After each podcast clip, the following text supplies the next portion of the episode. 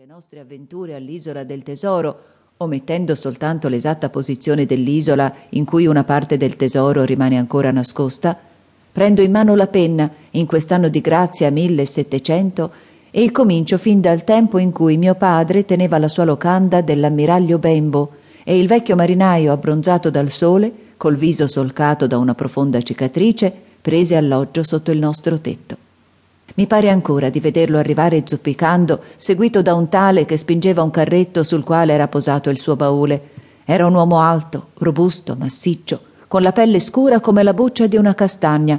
Un lungo codino impecettato gli ricadeva sul bavero unto e bisunto del suo camiciotto turchino.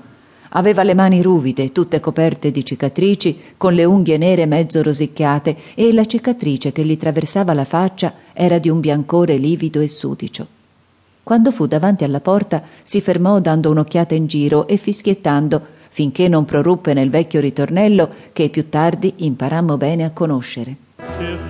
Quindici uomini sulla cassa del morto, yo ho ho, yo ho ho, e una bottiglia di rum. Quante volte glielo abbiamo udito ripetere con la sua voce rauca e stonata. Picchiò poi alla porta col bastone che teneva in mano e appena mio padre comparve ordinò rovidamente un bicchierino di rum. Quando gli fu portato lo sorseggiò da buon conoscitore, assaporandolo fino all'ultima goccia, mentre continuava a gettare delle lunghe occhiate sulla baia, le rupi e la nostra insegna. È una bella baia questa, e la locanda è ben situata, disse finalmente. Avete molta gente, amico? Mio padre rispose di no, avevamo pochissima gente purtroppo. Allora questo è proprio il luogo che fa per me. Poi, voltosi all'uomo del carretto, gli gridò Ehi amico, scaricalo qui e da una mano a portar su il baule. Mi tratterrò per un po' di tempo, continuò rivolgendosi a mio padre. Sono un uomo alla buona, non dubitate. Rum, prosciutto, uova, non mi occorre altro. E vedo laggiù un bellissimo promontorio che par fatto apposta per starci a guardare le navi che passano. Come mi dovete chiamare? Chiamatemi capitano. Ah, capisco ora quello che volete dire. Ecco qua. E gettò sulla soglia tre o quattro monete d'oro. Quando saranno finite me lo direte soggiunse col cipiglio fiero di un comandante. E infatti, benché il suo vestiario fosse trasandato e benché egli si esprimesse rozzamente, non aveva l'aria di un semplice marinaio, si sarebbe piuttosto detto un nostromo, avvezzo a essere obbedito o a punire.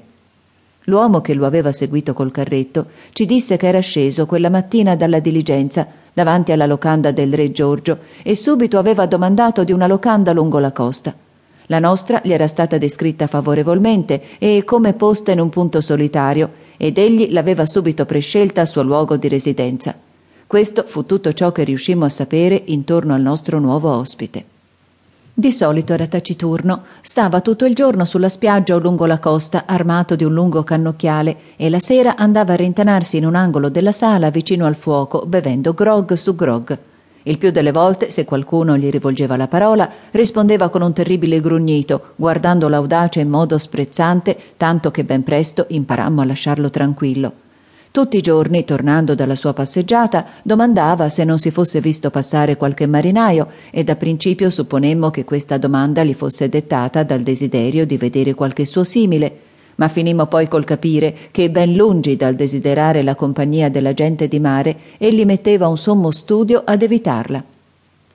Le rare volte in cui un marinaio diretto a Bristol si fermava alla nostra locanda, egli lo esaminava ben bene attraverso le tendine che coprivano la porta a vetri della sala, prima di risolversi a entrare, e poi per tutta la sera rimaneva nel suo cantuccio zitto zitto come un topolino. Ma a me almeno il suo strano contegno non riusciva tanto misterioso.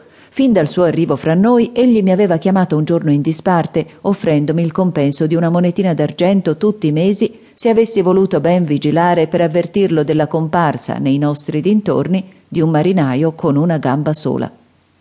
Accadeva poi molto spesso che quando al primo del mese io andavo a chiedergli il salario pattuito, egli mi rispondesse con uno dei suoi soliti grugniti, fissandomi con uno sguardo così terribile che ero costretto a battere in ritirata ma una settimana non era ancora trascorsa che egli, ripensandoci meglio, veniva a portarmi la mia monetina d'argento, ripetendomi la raccomandazione di stare bene attento se mai vedessi comparire il marinaio con una gamba sola.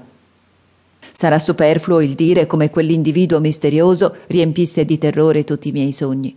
Nelle notti tempestose, quando il vento scuoteva i quattro angoli della casa e i marosi battevano furiosamente